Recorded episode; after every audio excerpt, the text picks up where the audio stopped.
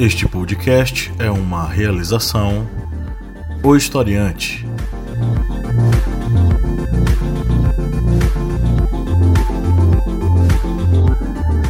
Olá, ouvintes, bem-vindos mais uma vez ao podcast do Historiante, o seu podcast sobre as ciências humanas. O podcast que tem a missão de ajudar você a pensar o Brasil e o mundo, a história, a filosofia, a sociologia e quaisquer temas que você queira debater através de uma ótica bem diversificada. Eu sou o professor Pablo Magalhães e aqui na bancada, como sempre, eu tenho o senhor Kleber Roberto. E aí, pessoal, beleza? Sentiram minha falta? Bem, como diria Confúcio, eu voltei, voltei para ficar, porque aqui, aqui é meu lugar. Eu acho que Márcio não gostou não da, da do tom de voz, né, Márcio? Como diria Confúcio Carlos, né? Só se for. Estamos aqui também com o seu Márcio Fabiano. Gente, Kleber tem que ser expulso. Isso é Roberto Carlos. Isso é Roberto Carlos, anos 70. Eu voltei, voltei para ficar, porque aqui, aqui é o meu lugar. Chama-se o Portão. Você não vem com seus ataques comunistas da China, não. Tô ligado em você. Nós temos também a senhora Lídia Verônica.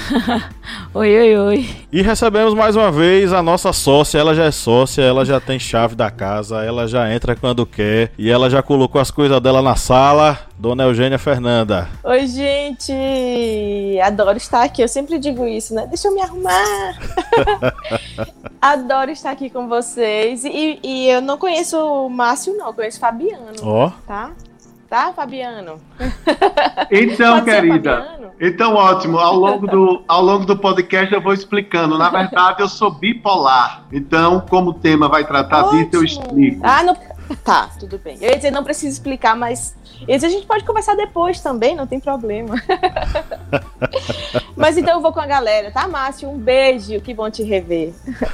Pois é, Márcio Fabiano está de volta, Kleber está de volta, Lídia Verônica está aqui também, Dona Eugênia está aqui também para a gente debater o que, minha gente? O tema de hoje é depressão e isolamento social, inclusive também fal falaremos sobre ansiedade, mas pensar o seguinte, esse isolamento, como é que ele está atuando, como é que ele está agindo em nosso modo de entender a nossa vida, né? Às vezes a cabeça acaba, mesmo que não seja real, nossa cabeça acaba fazendo com que algumas coisas se tornem muito reais e muito fortes é, no nosso cotidiano e nesse, nesse, isolamento social, com uma série de problemas que o isolamento acaba trazendo, né? Além do perigo do contágio que a gente está tentando evitar nos isolando, é, nós temos aí a nossa cabeça um tanto vazia ou não, ou muito cheia de muitos problemas. Como entender esse processo? Vamos debater hoje sobre esse assunto, mas antes vamos para os nossos recadinhos. Lídia Verônica, digamos que a pessoa que está nos ouvindo aqui já nos ouve desde 2018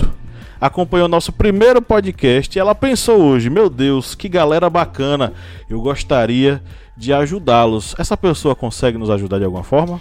Com certeza. Só entrar no apoia.se barra historiante e lá você vai encontrar a opção que melhor lhe, lhe como eu posso dizer, que lhe agrade, né? Para ajudar a gente aí nesse projeto. A partir de um real, você pode ajudar. Pode. E com a partir de quatro reais, né? Não é isso, Kleber? É o miojo? Dois miojos? Quatro reais, acho que já. O miojo tá mais caro já, né? A partir Com de quatro reais. Dois miojos. Isso. Dois miojos do bom. Dois miojos, você já reduz aí, né, esse sódio na sua dieta.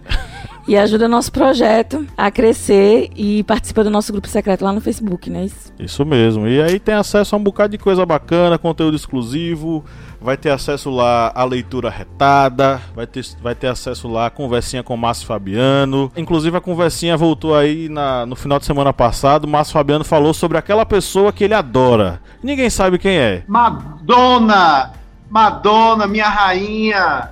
My Queen! Não adianta, Kleber, você fazer essa sua cara de roqueiro pesado. Eu sou Madonna. 62 anos, o namorado 30, quase 40 anos mais jovem do que ela, continua pirraçando o mundo. Não é pirraçando o pop, não, porque ela pirraça mesmo. Ela teve Covid e se curou. Ela foi morar em Portugal. Ela tá bombando, fez uma festa massa de aniversário na Jamaica, aonde foi servido em bandejas uma certa erva verde não é? E que deu o maior babado. Viva Madonna, uma grande defensora, Lídia, dos LGBTs. É A sim. pioneira artista a defender ah, os gays, as lésbicas, a dizer que não a vida íntima é de interesse único, pessoal e transferível. Viva minha rainha! Professor Márcio, é, não existe headbanger ou roqueiro, é, aqueles fanáticos como toca é, Material Girl da Madonna. Aí todo metaleiro, digamos, é, cede. Kleber, eu te amo, só isso que eu tenho para te dizer.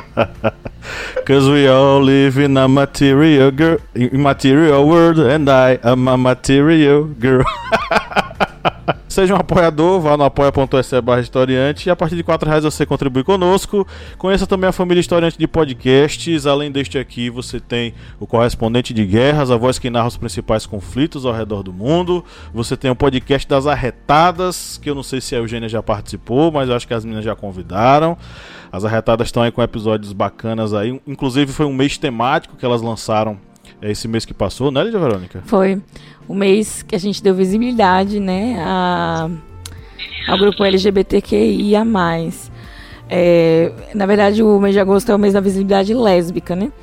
E Bianca lésbica, né, se deu esse, esse mês para dar vozes a- às pessoas, né, da, da- do grupo LGBTQIA+. E nosso último podcast foi ao ar sexta-feira com a, com a letra, né, L da sigla. E aí, vamos lá dar uma conferida, porque a Bianca é lésbica e chama uma outra amiga também pra conversar, explicar, tirar dúvidas e falar um pouquinho do contexto, né? é, da vida delas e, enfim, bater um papo. Kleber Roberto era uma vez na história, teve um episódio novo recentemente, né, Kleber? Isso mesmo, o Era uma vez na história teve um episódio novo falando da, um pouco da história da Guerra dos 100 Anos, mas dando uma preferência para falar de uma das principais personagens dessa longa guerra entre a Inglaterra e a França, que foi Joana d'Arc. Esse episódio já está disponível em sua plataforma preferível de podcasts e também no site ohistoriante.com.br. Ok, então o último recado que eu vou dar é que você que está nos ouvindo, baixe nosso aplicativo móvel disponível lá na Play Store. Disponível apenas para usuários Android e lá você aprende tudo através do celular. Você tem aulas em áudio, cartas de resumo, simulados, apostilas, tudo isso voltado para o ensino das ciências humanas. Vá lá, baixe e olha só, o mais bacana de tudo isso, ele é de graça. Então vá lá, prestigie o nosso trabalho. A gente suou muito para fazer esse aplicativo. Baixe e aprenda as ciências humanas conosco. Vamos para a pauta, gente. Vamos entrar na pauta.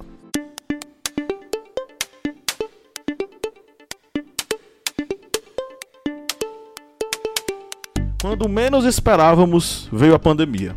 O risco de contágio, negligenciado por muitos, fez com que os principais órgãos de saúde recomendassem e depois implorassem que as pessoas se distanciassem socialmente, evitar os aglomerados, o contato com os demais e quaisquer ações que possibilitassem a transmissão foram alertas constantes nesses últimos meses. E ainda que os números de contágio tenham desacelerado, permanece a mesma orientação. Além disso, o Atila Yamarino não disse que a gente pode sair hoje. O perfil no Twitter, o Atila deixou a gente sair hoje, diariamente informa se o biólogo deu ok para abrirmos as portas. Esse isolamento tem um objetivo benéfico para a sociedade, é claro, não há como discutir isso, mas colateralmente ficamos propensos a outros problemas. Entre quatro paredes, confinados em nossas casas, acompanhamos o desenrolar dos acontecimentos. Dos problemas financeiros aos medos e angústias em torno da saúde, a ansiedade passou a rondar diversos lares, e isso só para evidenciar um dos diversos outros problemas. Há quem tenha mantido emprego, trabalhando em regime do teletrabalho, há quem teve seu emprego ameaçado, com cortes e reduções, aos que, trabalhadores informais, amargaram meses sem ter a certeza de que o pão estaria na mesa no dia seguinte, enquanto a fila de desempregados engrossou de modo abissal. Mas não somente isso, o distanciamento com pessoas próximas, pais e mães que tiveram que se isolar distantes de seus filhos, tios e avós que não poderiam visitar seus sobrinhos e netos, o distanciamento desse contato afetivo também pesou e pesa para milhares de pessoas. Muitas dúvidas e incertezas sobre o fim dessa pandemia, enquanto precisamos estar isolados socialmente. Aristóteles observa que o homem é um ser que necessita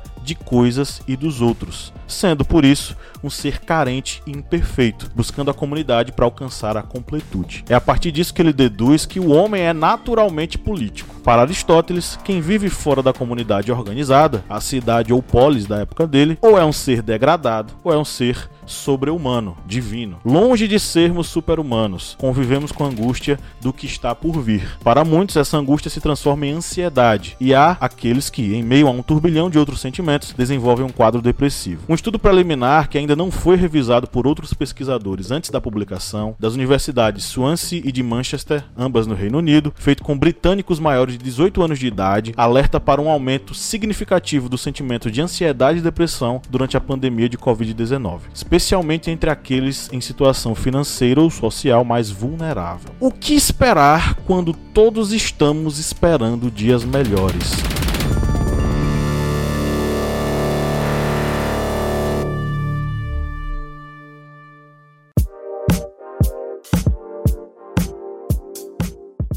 Olha, Pablo, primeiro quero dizer que amei a pergunta, né? Porque você terminou essa pergunta de uma forma surpreendente que eu, eu realmente achava que você fosse dizer. O que esperar quando a gente não espera dias melhores, né? Que é o que tem ficado mais é, aparente, né? Assim, à medida que a, pandemia ela se alonga e a gente não vê os resultados é, melhorarem, assim, a gente não vê uma adesão das pessoas para combater né, o contágio, aí eu fiquei surpresa. Mas que bom que são dias melhores que esperamos, né?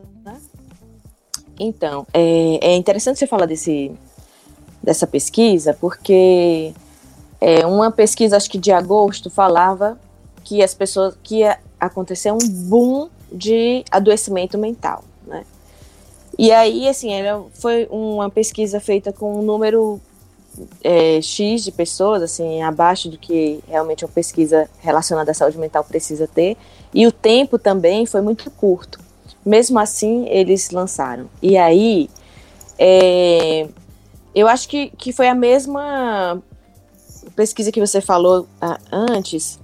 Não sei se foi do, do é, King College London. Foi essa? Foi esse, esse que fizeram, que você falou? Não, não. Foi da, da Universidade de Swansea e de Manchester.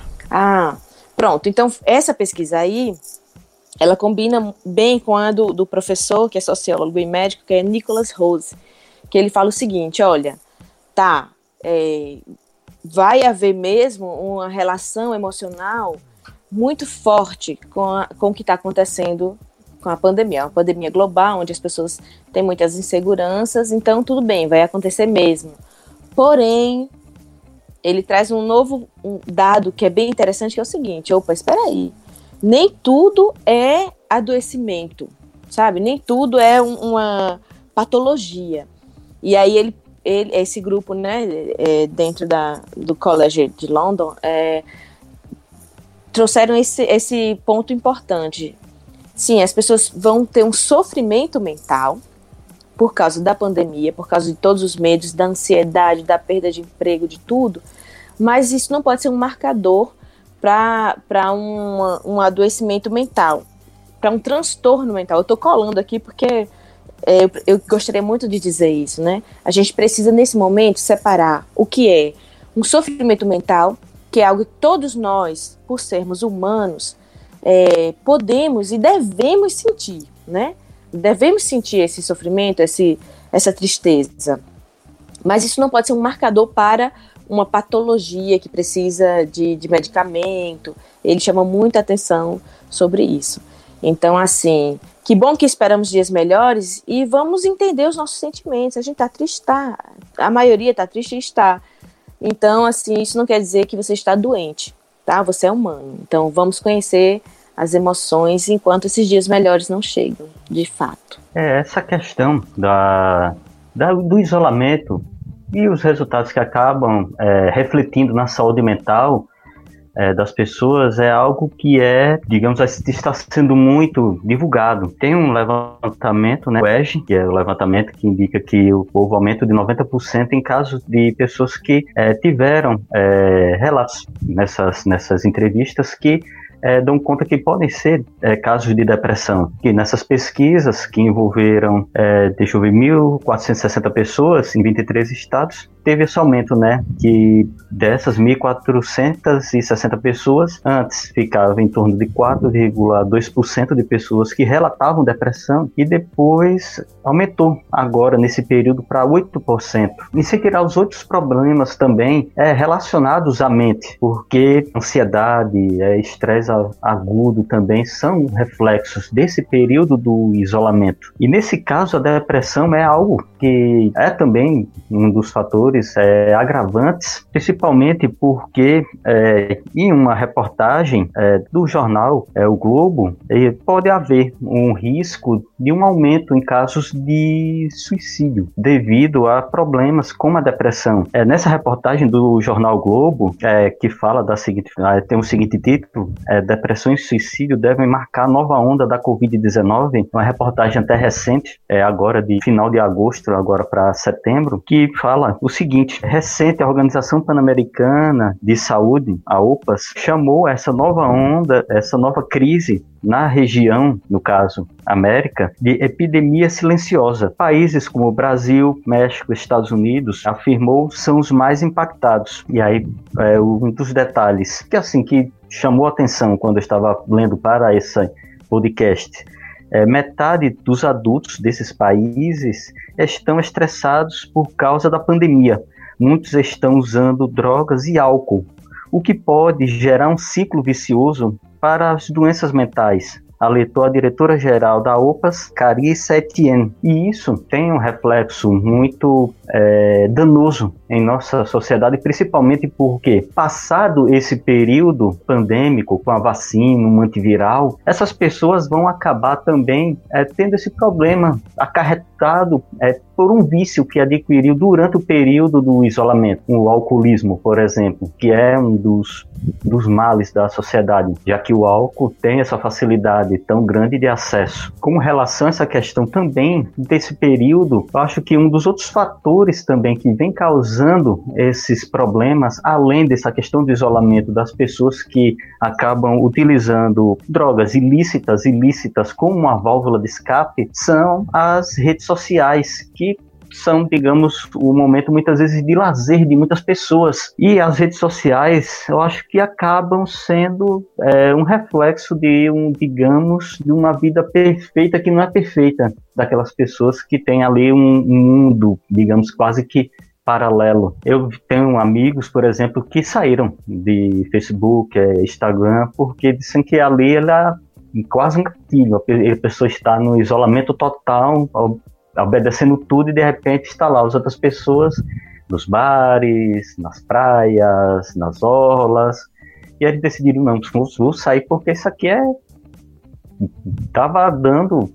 Ele, a pessoa estava sentindo realmente que estava afetando ele, porque ele ficava deprimido por estar obedecendo, digamos, um período de isolamento, e as outras pessoas não. E aí eu até levanto essa pergunta para é, Eugênia é, se as redes sociais elas podem ser também um fator de depressão e de ansiedade, principalmente nesse período de isolamento em que umas pessoas obedecem o isolamento, enquanto outros não, outros estão botando, é, digamos, as praias e exibindo isso nas suas redes sociais. Ah, com certeza. Assim, é, na verdade, a gente está falando de experiências existenciais não é? é quando a gente é, sente, sente, sente muito, né? Assim, está sofrendo por causa do isolamento, por causa da pandemia, por causa do medo, é um sofrimento existencial. Não pode ser tratado como um transtorno.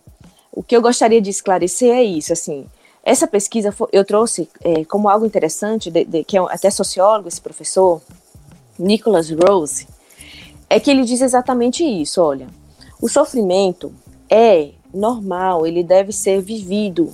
É impossível até fugir dele se a gente está se tá todo mundo passando por uma situação dessa.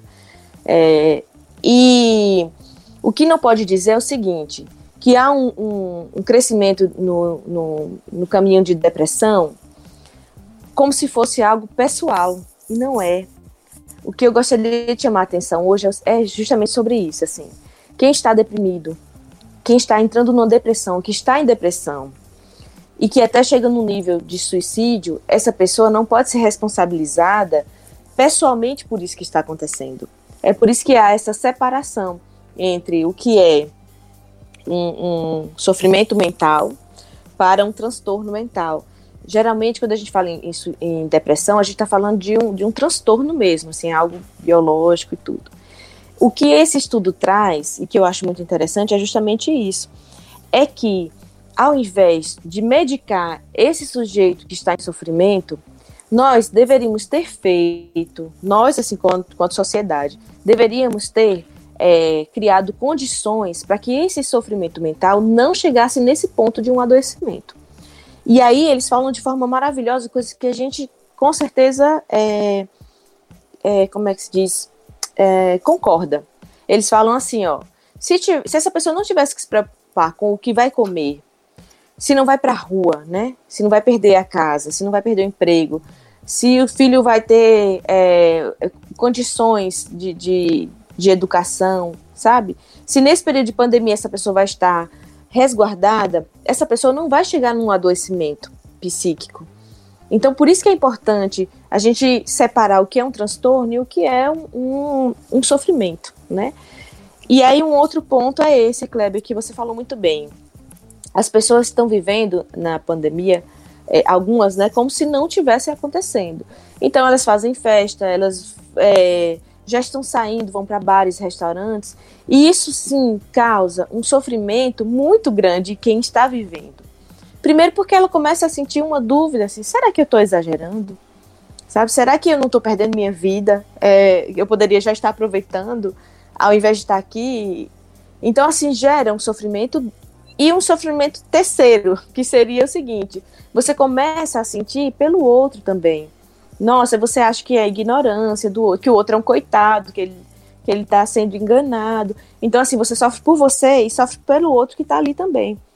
Assim, isso eu digo de pessoas que têm consciência do que está acontecendo.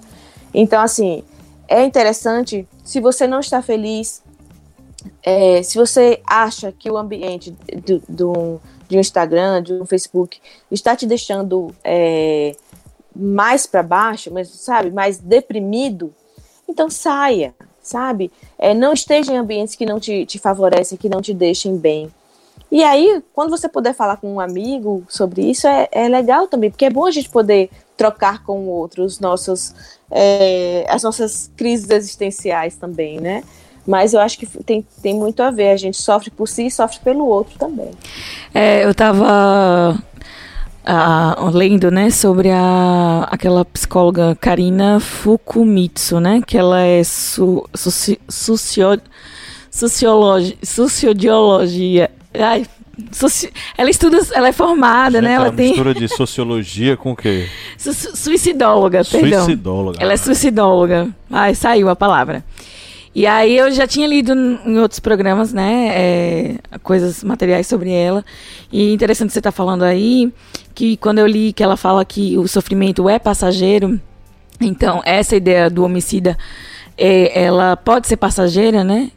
É, e aí eu achei interessante, né? Porque ela fala da questão da prevenção, como a prevenção é importante para o suicídio.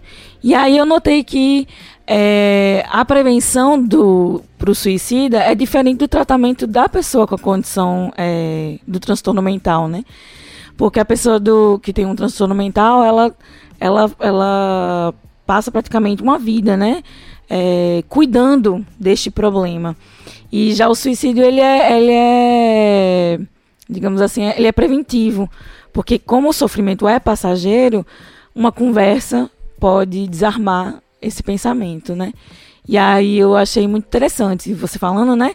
E lembrando disso que eu li e pensei também, né? Da questão do, do que o sofrimento é passageiro e os, o, o pensamento suicida ele ele pode ser passageiro, né? Porque a, a, o pensamento suicida ele é ambivalente, ele está ali tentando pensar entre a vida e a morte, né? E isso independe de qualquer condição mental. É aquele momento. E aí eu achei interessante é, você falando, né? Explicando aqui.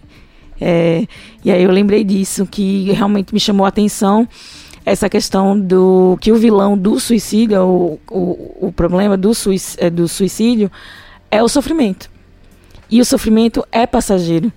Porque pessoas deprimidas, ou, perdão, pessoas depressivas, elas, elas passam por momentos, né, é, fortes, mas elas podem viver de forma é, livres, né, assim, mentalmente falando, é, mas terem esses momentos.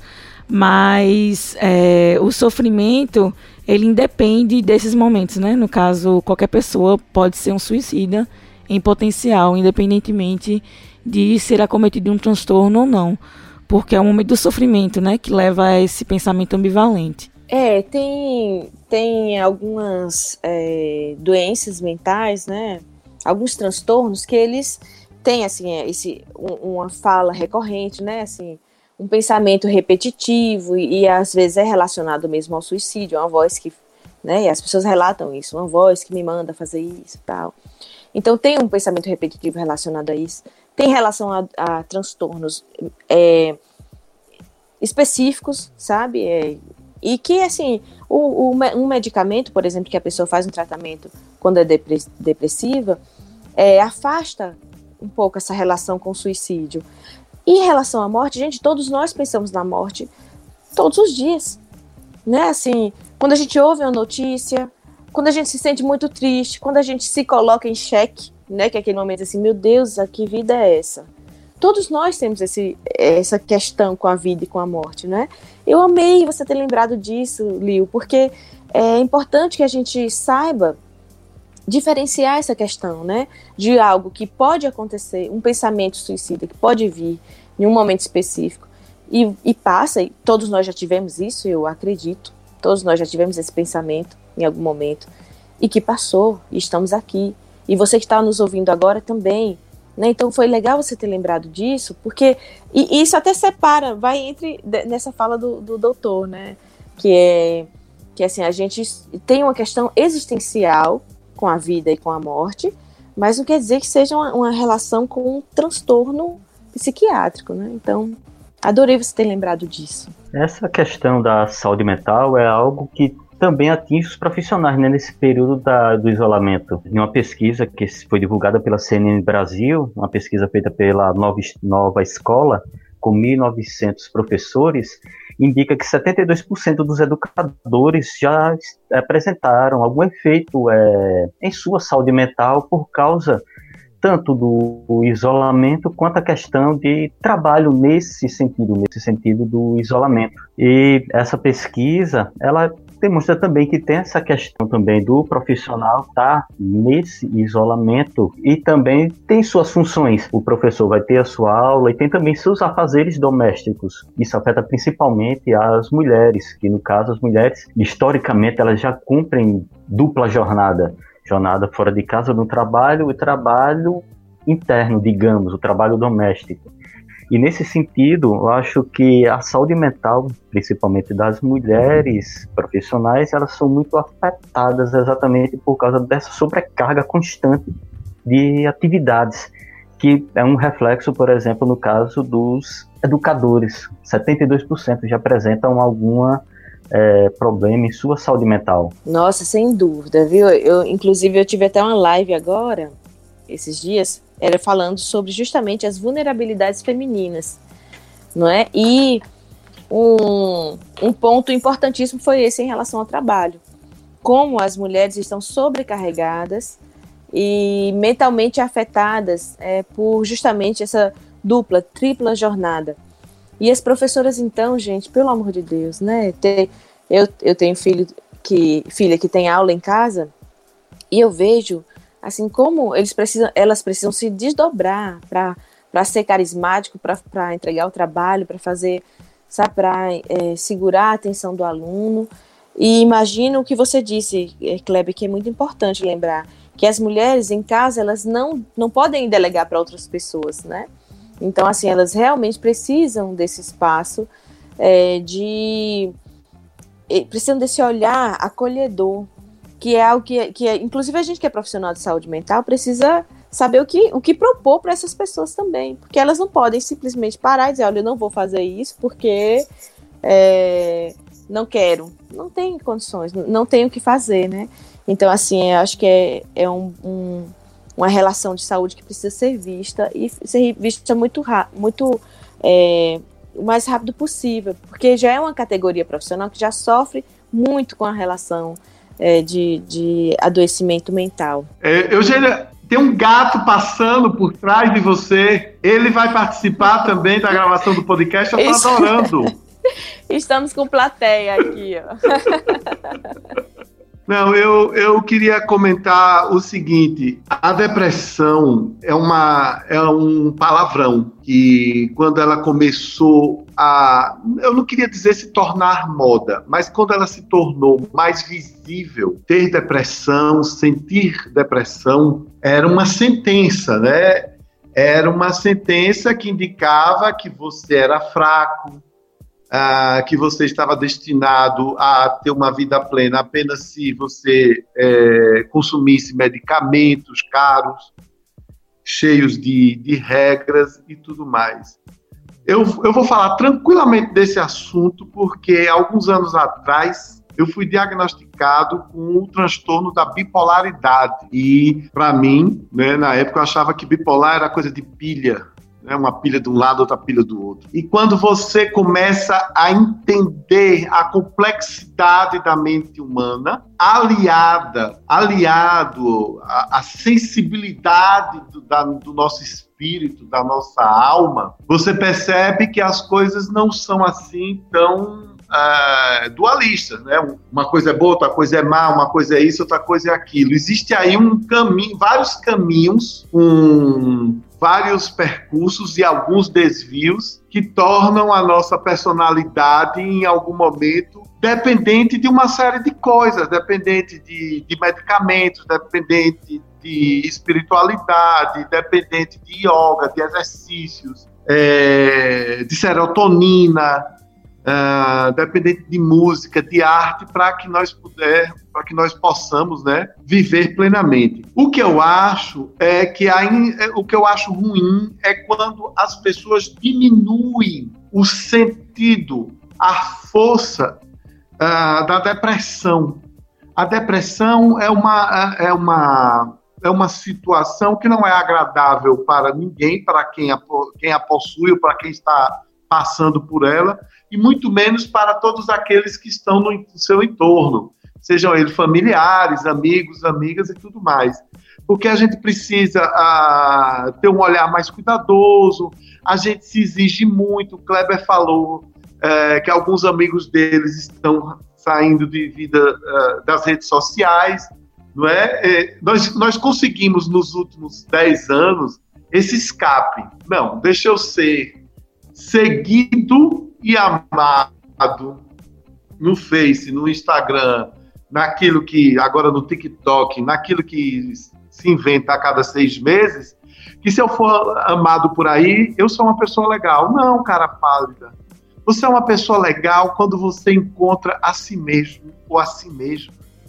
Quando você tem uma oportunidade, seja ela pela dor ou pelo amor, de começar a buscar seu autoconhecimento. E aí, isso é que é fascinante, porque nós somos 8 bilhões de terráqueos, dos quais nenhum são iguais aos outros. Todos têm suas próprias razões. Já dizia meu querido é, Olha que me esqueci. Meu querido, quem, quem que escreveu isso? Todos têm suas próprias razões? Quem? Gandhi? Renato Russo. Eu acho que foi Renato, Russo, arrasou. Ah. Então, como já...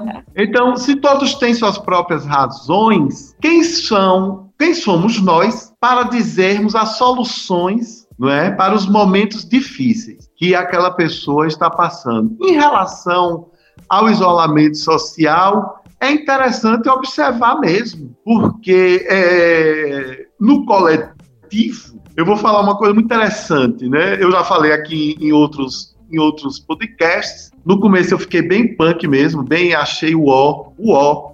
É muito ruim não abraçar a sobrinha, não abraçar a mãe, minha tia, não abraçar os amigos. Depois eu passei, eu passei para a fase B, que era, bom, se eu continuar nessa vibe, eu vou pirar o cabeção. Aí eu passei para a fase C, que eu fui começar a olhar a lua, os astros, eu fui começar a entender que nós estamos na era de aquários, eu fui ouvir umas músicas dos anos 60, fui ouvir Tim Maia, Caetano Veloso, deixa eu cantar para que a vida fique odara. E aí a gente vai aos poucos, cada um no seu momento, no seu repertório literário, musical, sentimental, afetivo, encontrando uma razão nesse mundo que não está no mundo virtual, na minha opinião. Esse mundo virtual não existe, não é? Esse mundo virtual, o que de fato existe no mundo virtual? Eu acho que aí é uma pergunta que eu deixo para vocês. No meu caso, exatamente nesse momento, existem as minhas olheiras, mas eu vou cuidar disso com a dermatologista. Olheiras são facilmente é, ajustáveis, né? Dá para ajeitar. Uma boa noite de sono, dá para passar. O que eu queria ressaltar aqui, a gente gravou um episódio há muito tempo atrás que não foi ao ar. Não sei se vocês lembram disso. No início da pandemia, a gente foi fez um episódio sobre esse negócio da pandemia. E a gente chegou a dizer, não, mas não é essas coisas todas e tal. Naquela época a gente chegou a dizer isso. E aí passou um tempo e a gente diz, rapaz, é o seguinte, esse episódio não tem como ir ao ar, porque a gente falou uma coisa que é totalmente errada. A pandemia é perigosa sim e ela trouxe uma série de questões. Mas eu queria ressaltar o seguinte: imagina fazer um paralelo entre aquele episódio que Kleber lembrou muito bem, que faz um ano que Eugênia veio para o nosso episódio, para o historiante, para falar sobre depressão. Seria interessante a gente fazer um paralelo. O que era falar sobre depressão naquele momento, aonde não existia pandemia, não existia isolamento, não existia nada disso. E hoje que nós precisamos fazer esse isolamento, porque é uma questão de vida ou morte, é uma questão de, enfim, é, é pensar coletivamente e ajudar as pessoas. Porque, mesmo que a gente pense assim, os demônios interiores, os bichos interiores que habitam dentro da cachola de cada um, esses bichos eles querem sair. E nessa brincadeira, quem tem ansiedade, quem tem está num quadro depressivo, tem essa questão potencializada, né? E nós estamos aí a solidão, né, a solitude potencializando é, essa, essas duas esferas, né? Tanto a ansiedade, que é o mal do século 21, é o mal do mundo conectado, é, é o nosso a ansiedade é o medo da, daquilo que vem no futuro, né? A, a, a, o você não ter certeza do que vai acontecer no futuro. Então a gente está aí com ansiedade, tentando prever o que vai acontecer sem conseguir prever. E a depressão, que é essa questão que escapa, inclusive, do nosso querer. Depressão não é eu quero ou não quero estar depressivo.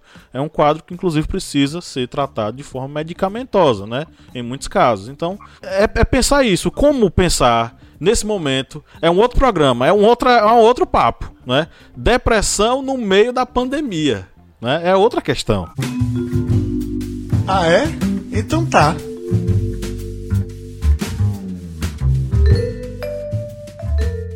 Vamos entrar no nosso quadro é, de interação com os nossos ouvintes. Nós tivemos interações lá no Instagram e eu queria dizer para você que está nos ouvindo que você também pode participar. É só você mandar mensagem lá nas nossas mídias sociais, no Facebook, no Instagram, no Twitter, que a gente vai ler aqui no nosso episódio para debater, né? E lá nós tivemos algumas interações. Vocês estão aí, gente, com as, a postagem aberta para fazer o comentário? Tem uma interação muito interessante de Monaíse é, Oliveira que é Easy, underline é, Mona Easy, que ela fez história. Eu acho que fez história até com o nosso querido professor Pablo Michel, Foi nosso minha camarada. Aluna. Nosso camarada Pablo, e ela disse o seguinte: ausência, é, convívio social, somos projetados para a vida em sociedade e não é, vivência é, e não vivência disso quebra a ordem natural da humanidade. É, aumenta a ansiedade né, é causado pelo excessivo tempo disponível dentro de casa. É isso que nós é, até demos uma pinceladazinha no início, que tem esse problema realmente das. Muitas pessoas não têm esse convívio externo, é, com as pessoas estão mantendo seu isolamento, mesmo com essas liberações, e muitas vezes esse tempo que a pessoa tem em casa é aquele tempo que acaba é, se tornando ocioso e a pessoa muitas vezes é, reflete o que a gente até comentou estou refletor, estou obedecendo a quarentena, mas eu estou vendo que pessoas estão curtindo a vida. É correto? Será que eu quebro o meu isolamento e já vou logo também participar de algo? É algo que realmente a pessoa acaba refletindo ali nesses momentos desse tempo ocioso. E isso pode acarretar, infelizmente, algo que a, que a Eugênia pode explicar bem melhor. Isso, acredito que pode acarretar em um problema é, na saúde mental da pessoa. Esse tempo é, ocioso em que a pessoa acaba, digamos, refletindo é, a sua vida em relação ao que está acontecendo com os outros, ou seja, o vou ver o convívio social das outras enquanto eu estou obedecendo a minha quarentena. Eu acho que a Eugênia pode explicar até melhor essa situação, já que é uma situação que envolve essa saúde mental.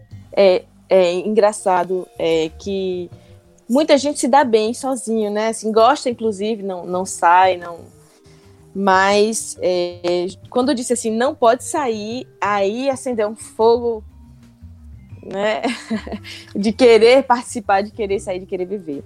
Mas assim, sim, nós somos seres sociáveis, né? Nós gostamos da, da, do olho no olho, do tocar. Nós somos brasileiros, brasileiro gosta de abraçar, se cumprimenta com um aperto de mão, com um beijo. Então, realmente, eu acho que esse distanciamento ele trouxe é, um choque um choque, inclusive, cultural, né? Que aí a gente precisou ter um outro ponto de vista em relação à nossa é, experiência humana com o outro. E como todo choque, como tudo que traz um, um, uma, um, um ponto diferente, a gente sente, né? E sente muito. Então, assim, eu acho que ver o outro, ver, ver pessoas fazendo festa em lancha, por exemplo, isso causa uma angústia terrível, porque a gente imagina que é, ah, a experiência do outro vai nos afetar também. E não está errado, porque nós somos afetados. Se não é por via de transmissão, é por esse sentimento mesmo de fracasso. A gente se sente fracassado quando olhamos ao redor e as pessoas não estão é, vivenciando a seriedade que é.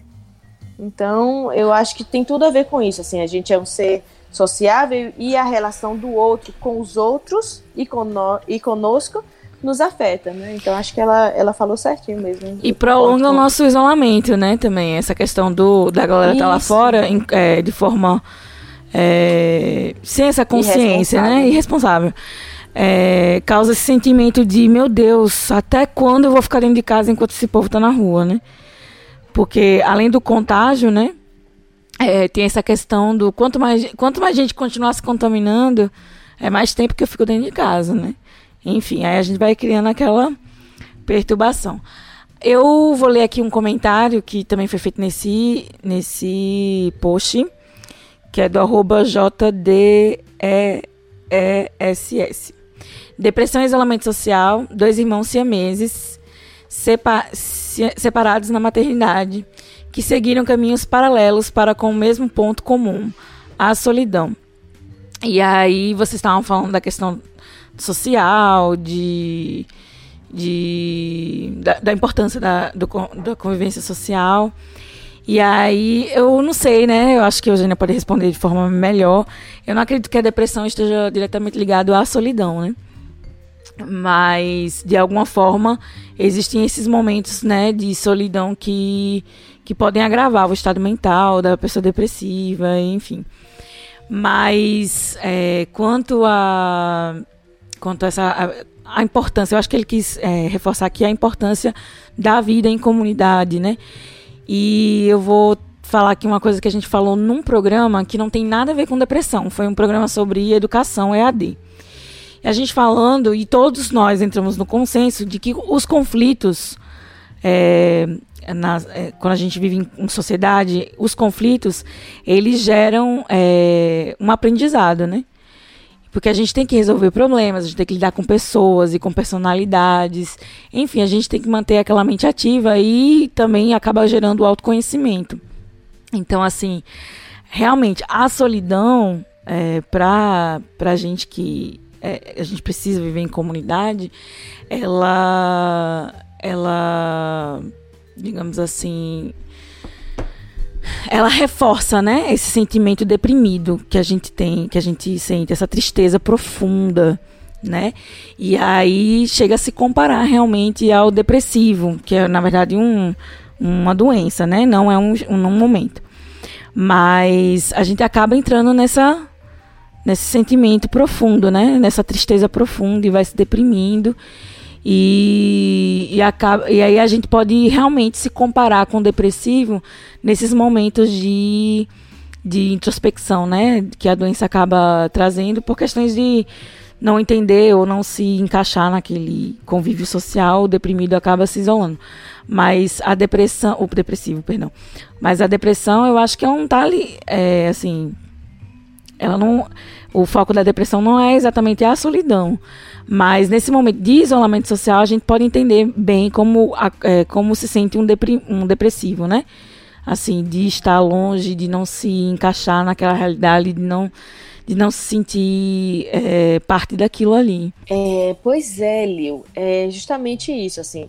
A depressão, ela é uma doença, né? Ela tem uma causa orgânica e uh, a gente, é por isso que eu, que eu bato tanto nessa tecla, assim, de, de trazer para o social, que a gente pode estar tá muito triste, a gente pode estar tá deprimido e, e não precisar tomar remédio para sair desse, desse ponto. É, o Márcio, ele falou uma coisa maravilhosa, assim, de que a gente também não pode botar a depressão como algo raso, não é, não é.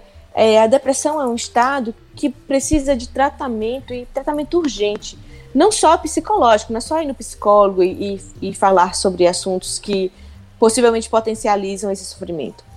É ir para psiquiatra mesmo, é tomar um remédio, sabe?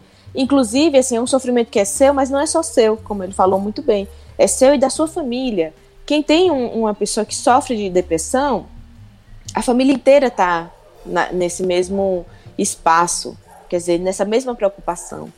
Então, assim, é, é importante a gente lembrar disso, né? Da, de que existe um sofrimento real, é, existe essa questão existencial, você pode estar muito triste, deprimido, você pode estar muito zangado, com muita raiva de tudo que está acontecendo e não está doente, não está com a depressão. E aí sim, você, por exemplo, pode ter um contato com um psicólogo, fazer psicoterapia e não, não sofrer é, mais desse, desse sentimento, né? E o, o enquanto o, o, depressivo, não, ele precisa mesmo de um psiquiatra, de um acompanhamento com um psicólogo também. Mas é, é importante a gente diferenciar isso e ter esse olhar, porque é, se a gente também achar que, que toda tristeza é, é algo passageiro, a gente não olha para ela com cuidado. E isso é importante dizer também, assim, olha, se você não está se sentindo bem, procura ajuda, né? Assim, não tenha vergonha, não se acha, não se ache a Mulher Maravilha ou o Super-Homem e deixe passar coisas tão importantes quanto a nossa mente, assim, a nossa mente é a nossa casa. Sem saúde mental não existe saúde. É uma coisa que trava a vida é um, uma depressão, por exemplo, assim, ela trava a vida. Mas um, você está deprimido também trava, porque você também não age, não olha para a vida com os mesmos olhos. Então tudo isso precisa de atenção. Perfeito. Márcio, vai falar uma? Eu acho que o Márcio travou de novo, gente. Hoje a, internet está, está jogando contra Márcio Fabiano Mano. pesado. Isso, isso é a falsa ilusão da modernidade que nós temos, né? Assim, a gente está em 2020 e a gente achava que estava viajando, andando de carro, né? É, voador. voador. pois é. Skate voador. E a gente tem essa falsa ilusão de que estamos no melhor momento da humanidade. E aí mostra como é cíclica a história da humanidade, né, gente? Assim, é, ao mesmo momento que a gente está aqui dividindo um espaço virtual falando sobre saúde mental, tem gente que não acredita em depressão. Tem gente que ainda acha que é frescura. Então, é, é um momento cíclico, é cíclico. Eu, eu conheci um cara que duvidava da existência da, da eletricidade. Ele foi mexer no fio e tomou um choque. Aí é, não morreu por, por porque Deus gosta dele, mas ele de, de, desafiou a existência da eletricidade. Ou não, né? É, Deus gosta dele ou não. Pois é. Talvez não quisesse que ele chegasse. pois é, não, sem dúvida. É, eu não diria cíclica, mas eu diria que a gente meio que faz prognósticos achando que o que vem pela frente é muito diferente daquilo que nós vivemos. É, tem as imagens de, de do, do, pessoal em 1901 é, desenhando como seria o mundo em 2000 ou 2001, no, no, próximo século, né? E aí, algumas coisas eles acertaram. Eles, eles desenharam é, videoconferência, eles desenharam é, academias né, de ginástica eles desenharam é, instrumentos voadores que seriam hoje os, os drones. Mas eles erraram em muitas outras coisas. Por exemplo, o aprendizado seria feito através de uma é, transmissão. Você botava o livro numa máquina, esse livro engolia a máquina e jogava para a cabeça da criança através de fios de eletricidade, né? É na época que o Tesla era famosíssimo, enfim. Mas Fabiano está de volta, vou mandar para você, querido, a fala que Wesley Souza é, deixa eu ver aqui, de São Gabriel, na Bahia. Wesley Souza falou o seguinte: O humano é um ser de relações e de abertura. É um ser que tem por vocação o para além do agora, um ser que se prospecta na direção do infinito. Esse dado pode ser constatado no fato de ser humano ser, estar sempre em movimento e evolução. Porém, se negado esse espaço de ir para além, o ser humano pode se ver frustrado naquilo que lhe é próprio e por isso pode se ver preso diante de um vazio, em um estado de não existência, de negação do seu ser mais originário. O medo causado pela pandemia, o isolamento, a frustração de tantos para além podem então colocar o ser humano no estado de apequena, apequenamento e de negação daquilo que lhe é próprio. Vixe Maria, gente, eu não sou tão sabido assim não. Foi pesado essa. Wesley Souza, que não é o safadão. Lá de São Gabriel. Deixa eu falar. Você falou de medo, de medo de pandemia, falou aí é, desses sentimentos todos que isso nos traz. Eu, eu queria responder com algumas outras perguntas. Qual é o problema de nós termos medo? Primeira pergunta. Segunda pergunta, nós temos medo de quê, não é? Terceira pergunta, medo faz parte da vida. Você está com medo de morrer, você está com medo de ficar é, com sequelas, se pegar o Covid, você tem medo da solidão, você tem medo de não encontrar o seu grande amor, não é? Ou como bem disse Wesley, né? A gente gosta tanto da liberdade e tem medo de perder essa liberdade, porque o Covid nos trouxe uma, um recuo, uma necessidade de ficar mais, mais quietinho, não é? Não dá para não dá para a gente ficar, como a Eugênia disse, abraçando, se tocando, se beijando, não é? A gente, algumas pessoas estão mais paranoicas do que outras, não é? é por causa, por, por medo de contágio. Cara, a gente faria um programa de, de 15 dias falando sobre isso, porque, na verdade, todo mundo tem. Todo mundo não, uma boa parte da humanidade tem medo de morrer porque não encara a morte como a morte deve ser encarada. Eu, particularmente, acho que a morte é uma passagem, né? Eu acredito na reencarnação, eu sou espírita, eu estudo essas coisas, é, eu acho que a verdadeira vida é a outra. E agora, com o Covid, é que eu estou me aprofundando nisso. Quando eu falo a vocês da era de Aquários, é porque eu acredito que o planeta Terra está numa transição e nós vamos evoluir, apesar de, do Trump, claro, e apesar daquele nome com, com duas vogais e duas consoantes que está no planado, que eu não vou dizer porque eu quero estar com energia boa tá, nesse programa. Então, eu quero encerrar, Wesley, falando o seguinte de fato devemos preservar, não é? lutar pela nossa liberdade. E nossa liberdade, como bem disse Eugênia, tem que ser a liberdade também de ficar só, de ficar recuado, de entender que nós temos nossos momentos. Há uma palavra que é um neologismo que circula na minha família que eu adoro, nem sei se está no dicionário, que se chama pré-condia Precondia as minhas tias usam para dizer aquele momento que elas não querem muito suar. Não é necessariamente uma depressão, mas é um momento que você não, não, não quer. Eu adoro precondia, não só a palavra, que eu acho sensacional, como eu adoro o, o momento da precondia. Tem horas que eu não estou para dar risada, que eu não, não quero ver ninguém. Tem horas que eu não quero nem tomar um vinho na minha varanda. Eu quero ficar ali no quarto, na minha, às vezes pensando, outras vezes não pensando. Agora, que o Covid, com o fato de nós sermos obrigados a, a recuarmos as nossas saídas, bares, restaurantes, amores, o que quer que sejam, faz com que a gente se veja e se reconheça, e aí, ao se olhar no espelho, não vê lá, não é tal qual o retrato de Dorian Gray, você percebe que você não é tão lindo assim, nem por fora nem por dentro, aí é babado. Mas eu acho que Eugênia e, e, os colegas e colegas dela devem estar trabalhando que só, porque não tá fácil. Ai, Márcio, inclusive, olha, olha que coisa. Ah, inclusive eu quero falar assim, Wesley, você é um poeta. Que, que, que pergunta cheia de, de, de poesia, de, de significância, significados. Muito lindo, adorei a, a, forma que ele botou a, a questão dele, né? E olha, meu amigo, estamos tendo muito trabalho, sim, viu? Muito trabalho com sofrimento, muito trabalho com separação, muito trabalho com gente louca para transar sem poder transar, sem poder sair, sem poder se relacionar. Então, sem é, muita ansiedade, as pessoas estão enfrentando tudo ao mesmo tempo. Está uma, uma, uma miscelânea mesmo de sentimentos assim incrível. Inclusive, é, Pablo, quando a gente falou em depressão da outra vez, ou melhor, suicídio, já tínhamos níveis altíssimos de, de, de suicídio né? Já era um, um, um, número incrível, já era um, um fato altíssimo entre os jovens. Então, 800 mil. Estava acontecendo. Eu, não é? Então, assim, a entre jovens de 15 a 29 anos. Pois Perdão. é, assim, a diferença é que quem já tinha uma predisposição para a depressão, que eram pessoas mais é, que, que, que ainda não tinham sentido, estão sentindo agora.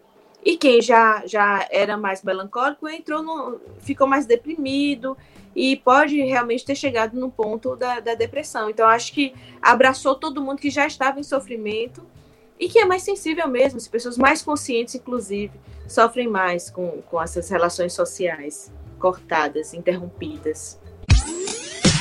Dicas culturais. Bom, gente, chegamos aqui na reta final da nossa gravação. É a, é a, hora das nossas indicações, né? O que é que vocês andam assistindo, ouvindo, vendo, seja lá o que for que vocês gostariam de sugerir para os nossos ouvintes, né? Eu vou começar sugerindo uma leitura. Semana passada eu sugeri Nietzsche é o Crepúsculo dos Ídolos. E essa semana eu vou sugerir o mal-estar da pós-modernidade, do bom e velho Zygmunt Bauman, para a gente compreender como esse mundo do fim do século XX, início do século XXI, entrou num processo de construção de um mal-estar. Que mal-estar é esse? É, para eles é um conjunto de várias coisas, inclusive essa coisa da nossa. É enfim, do nosso medo da violência, do nosso medo da outra pessoa, do nosso medo ao diferente, enfim, são várias questões que estão em volta da reflexão lá no, no mal-estar da pós-modernidade. É, vou sugerir que vocês assistam, aí já não tem mais nada a ver com o assunto, é um, um, uma série que eu achei muito boa, muito divertida na Netflix. Quem é gamer como eu fui e ainda sou, né? Depois de velho, ainda sou gamer. É um documentário chamado GDLK da Netflix. É, em português está GDLK, em inglês está tá High Score. Não sei por que não colocaram High Score, mas tudo bem. GDLK ou High Score é um documentário sobre a evolução da indústria dos games. Fantástico, maravilhoso. Me vi ali representado quando ele falou sobre os jogos de Mortal Kombat, Pac-Man, falou sobre Nintendo, falou sobre Atari, falou sobre Sega, Sonic. Foi uma viagem maravilhosa ao longo da história dos videogames. E aí, inclusive, a galera, os, os, pesquisadores de história que nos ouvem, né? É, pode ser aí um, um filão maravilhoso, né? História dos games Pensem nisso para suas teses, suas monografias, suas dissertações, né? E vou finalizar sugerindo uma música. Nós falamos tanto de medo é... e o, o Belchior através do medo, ele criou uma possibilidade, né? Porque em medo de avião, ele disse que foi por medo de avião que eu segurei pela primeira vez a sua mão, né? Então, ter medo pode ser um momento de descobertas. No caso do Belchior, foi uma descoberta amorosa, né? Então, fica a dica: medo de avião, para que vocês escutem logo depois de ouvir o nosso episódio aqui do podcast. Eu posso fazer uma recomendação e uma indicação? Faça não sei se é recomendação, enfim. Eu não. Eu, eu queria que as pessoas não assistissem, não glamourizassem dois, dois filmes que teve uma repercussão muito grande, que é o Por Todos os Lugares. É um filme. E o 13 Reasons Why. Gente, eu posso estar enganada e enfim. Mas eu acho que esses, esses filmes, é, eles abordam o suicídio de uma forma que é, inclusive a OMS tenta combater, né? Uma forma glamurosa. E eu não acho legal.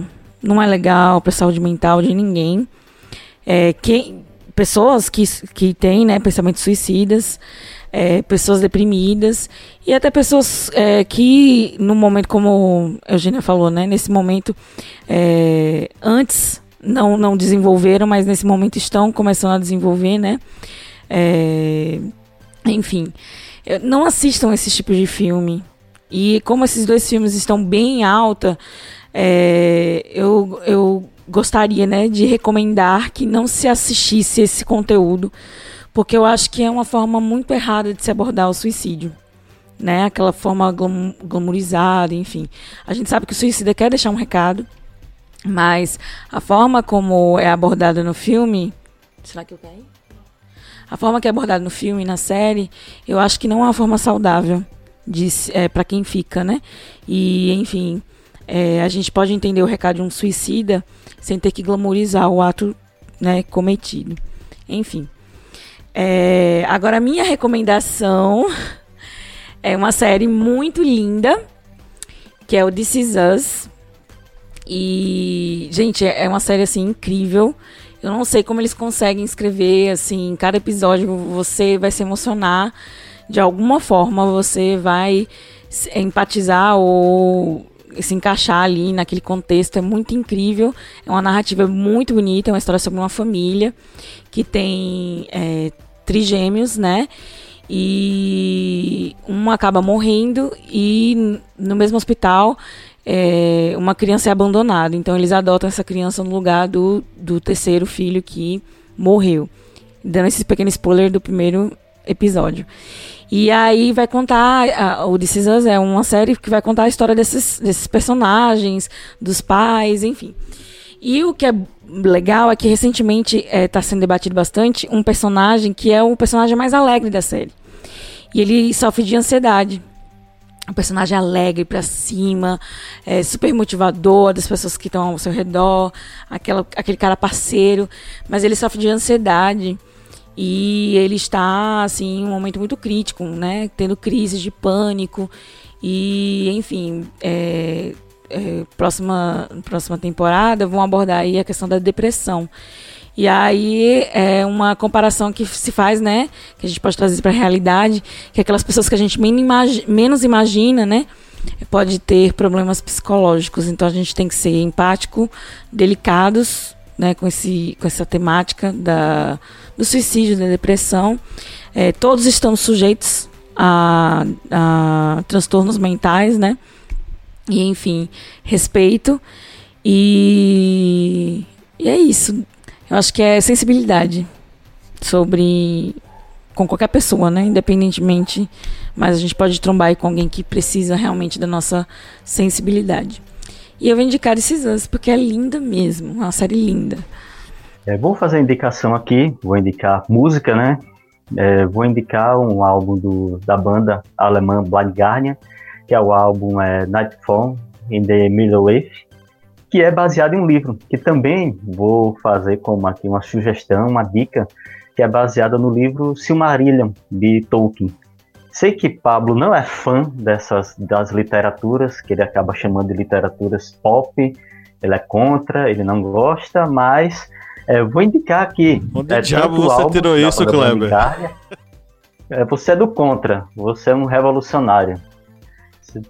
É, e o, o, livro, esse livro, ele conta, digamos, a história do surgimento, digamos, da Terra-média. Ele vai fazer toda, digamos, uma cronologia e toda uma sequência do surgimento de tudo. É, não vou indicar nada assim é, da, de educação, filosofia, história para ficar uma coisa mais relax. Aí vocês acompanham é, o livro ouvindo a música da banda, Ladgarnia, e aí vocês vão ter uns minutinhos para, digamos, é, arejar a mente. Olha, gente, eu quero indicar as minhas lives de um projeto meu chamado Segundas Intenções, que acontece toda segunda-feira, que o intuito é trazer é, outras narrativas combinando com a psicologia. Então, assim, tem, tem, tem trazido falas muito interessantes de, de outras pessoas, de, outras, de outros lugares, sabe? De arte, de, de, É, bom, muita gente interessante tem passado por essas lives e todo mundo está convidado a participar também aqui, tá? Do Historiante. A gente pode participar de uma live lá, minha também. Acontece toda segunda-feira às 18 horas. E no meu perfil do Instagram, que é Eugênia Fê, Eugênia Fê ponto PC. Eugênia, março, Eugênia deixa eu só me, me, me intrometer rapidamente. E se as segundas intenções virassem um podcast? A gente já fez um convite para você, para você ter um podcast aqui no Historiante. E se as segundas intenções ah! virasse um podcast? Quem sabe? Eugênia Fernanda. Eu super aceito, super. Vamos, vamos pro mundo. Acho válido. Descazuza, então vamos pra vida. Pois é, vamos pensar eu aí. Adorei. Você já tá aqui na Sim, região. Vamos. entrar na família historiante. Isso. Oba! Adorei. Adorei ser adotada por essa família tão maravilhosa que eu adoro. Então é isso, quero né, que todo mundo participe também das minhas lives lá. E uma outra coisa é a literatura da poesia, que também está comprovado. Gente, poesia faz mais bem a saúde mental do que autoajuda, tá? Então eu vou indicar Leminski, que é maravilhoso e facinho assim de da gente ler e se divertir. E a gente está precisando disso também nesses momentos. Então, um beijo para todo mundo. Agora é com você, Márcio. Te chamo daí. Primeiro, antes de eu indicar, antes de eu indicar, eu queria fazer uma pergunta meu querido Kleber. Kleber, quando você termina seus comentários utilizando uma frase em inglês como relax, você está sendo irônico ou você está realmente entrando na cultura americana? Fiquei curioso. Não, isso é só para quando é, a revolução conseguir atingir todos os, os cantos do mundo, nós também estamos inseridos na população norte-americana que já está começando gradualmente a sua revolução, né? Estamos vendo aí cada dia mais o pessoal ah, lutando por seus tá direitos. Certo. Muito bem, Kleber. Você sabe que se eu não fizer uma pirracinha para você, meu adorável comunista, trotiquista, eu não sou ninguém. Mas eu queria, eu queria terminar indicando duas canções. A primeira canção eu fiz uma conversinha é, sobre ela, que é uma canção de Caetano Veloso, que chama-se Cajuína, e essa canção começa dizendo: Existirmos, a que será que se destina? Não é? Nada mais profundo, filosófico, nada mais necessário em qualquer momento, e principalmente nesses dias. Mas eu não vou encerrar com Cajuína, não. Aliás, vocês podem ouvir, meus queridos seguidoras e seguidores, apoiadores e apoiadoras do, do historiante, podem ouvir Cajuína na voz de Caetano, na voz de Elba Ramalho, na voz de Gal Costa e, e na voz de Renato Russo. Mas eu queria, gente, pedir licença para fazer uma homenagem e pedir a todos que façam uma vibração positiva pelo grande, pelo sensacional, incrível. Eu sou um super fã dele, artista cearense chamado Ednardo. Ednardo faz parte daquela geração dos anos 70, ele, a Melinha, Belchior, né? se chama da geração do Ceará. Depois veio Fagner, e aí se juntaram com Elba Ramalho, com Zé Ramalho, fizeram a turma dos nordestinos que é, chegaram no Rio de Janeiro e disseram: a gente tem muito que mostrar com as nossas canções. Ednardo, nesse momento, está uh, numa UTI e está numa situação grave. Para ele, toda a nossa vibração positiva, e eu termino, termino é, recitando a primeira frase da música emblemática da música Era de Aquários, da música maravilhosa que eu ouvi pela primeira vez. Eu era um guri de 5 anos e fiquei fascinado. Levei 30 anos para poder entender, lógico. Mas é pavão misterioso. Pavão misterioso, pássaro formoso. Tudo é mistério nesse teu voar. Mas, mas se ocorresse assim, tantos céus assim, muita história eu tinha para contar. Todo mundo tem uma história para contar e contando suas histórias a gente supera tudo, inclusive a depressão. Bom, gente, já que vocês indicaram a música, eu fiquei com inveja. Olha que pessoa horrível. E aí eu lembrei que Um dia uma, uma amiga tinha acabado de voltar da terapia, ela tava muito, muito mal, né? E aí ela pediu uma música. Ela me mandou uma música que eu tô precisando ouvir uma música, não tô legal, cheguei da terapia e tal. E aí eu fiz uma playlist para ela e eu vou indicar essa playlist. É, e ela ela libera, tá, gente? É, pra Vicky, V-I-C. É uma playlist que eu fiz pra, pra ela dar uma animada naquele momento. E aí ela é pública. Quem quiser dar uma seguida na playlist pra Vicky. Beleza. Então, jovens aqui presentes, chegamos ao final de mais uma gravação de episódio do podcast. Queria agradecer mais uma vez a presença dela, a grande Eugênia Fernanda, que sempre aparece por aqui para destilar os seus, as suas palavras psicológicas para que a gente possa compreender as coisas melhor. Muito bom. Valeu, Eugênia, mais uma vez. Obrigada. Ô, oh, gente, obrigada. Bem. Adoro. Um beijo em todos. Abraços. Tudo isso que a gente não pode fazer de pé. Até a próxima. Você sempre é bem-vindo aqui conosco. Pode ter certeza que você voltará. E pense aí no podcast Segundas Intenções. É só você querer que a gente faz. É, um grande abraço a todos vocês, meus queridos. Eu quero, eu quero. meus queridos membros da bancada, senhor Márcio Fabiano, Kleber Roberto, a minha digníssima esposa Lídia Verônica. Valeu. E para você que está nos ouvindo, você é um guerreiro, você nos acompanhou aqui nesse podcast que foi um pouquinho longo, né? Deve dar aí uma hora e quinze, uma hora e vinte. Um grande abraço a todos vocês e no 3 vamos dar um tchau, galera. Um, dois, três. Tchau. tchau. O delay do Márcio. Daqui a 15 minutos ele dá tchau. Márcio, dá tchau. Amigo. Ai. Esse delay é. Tchau, gente.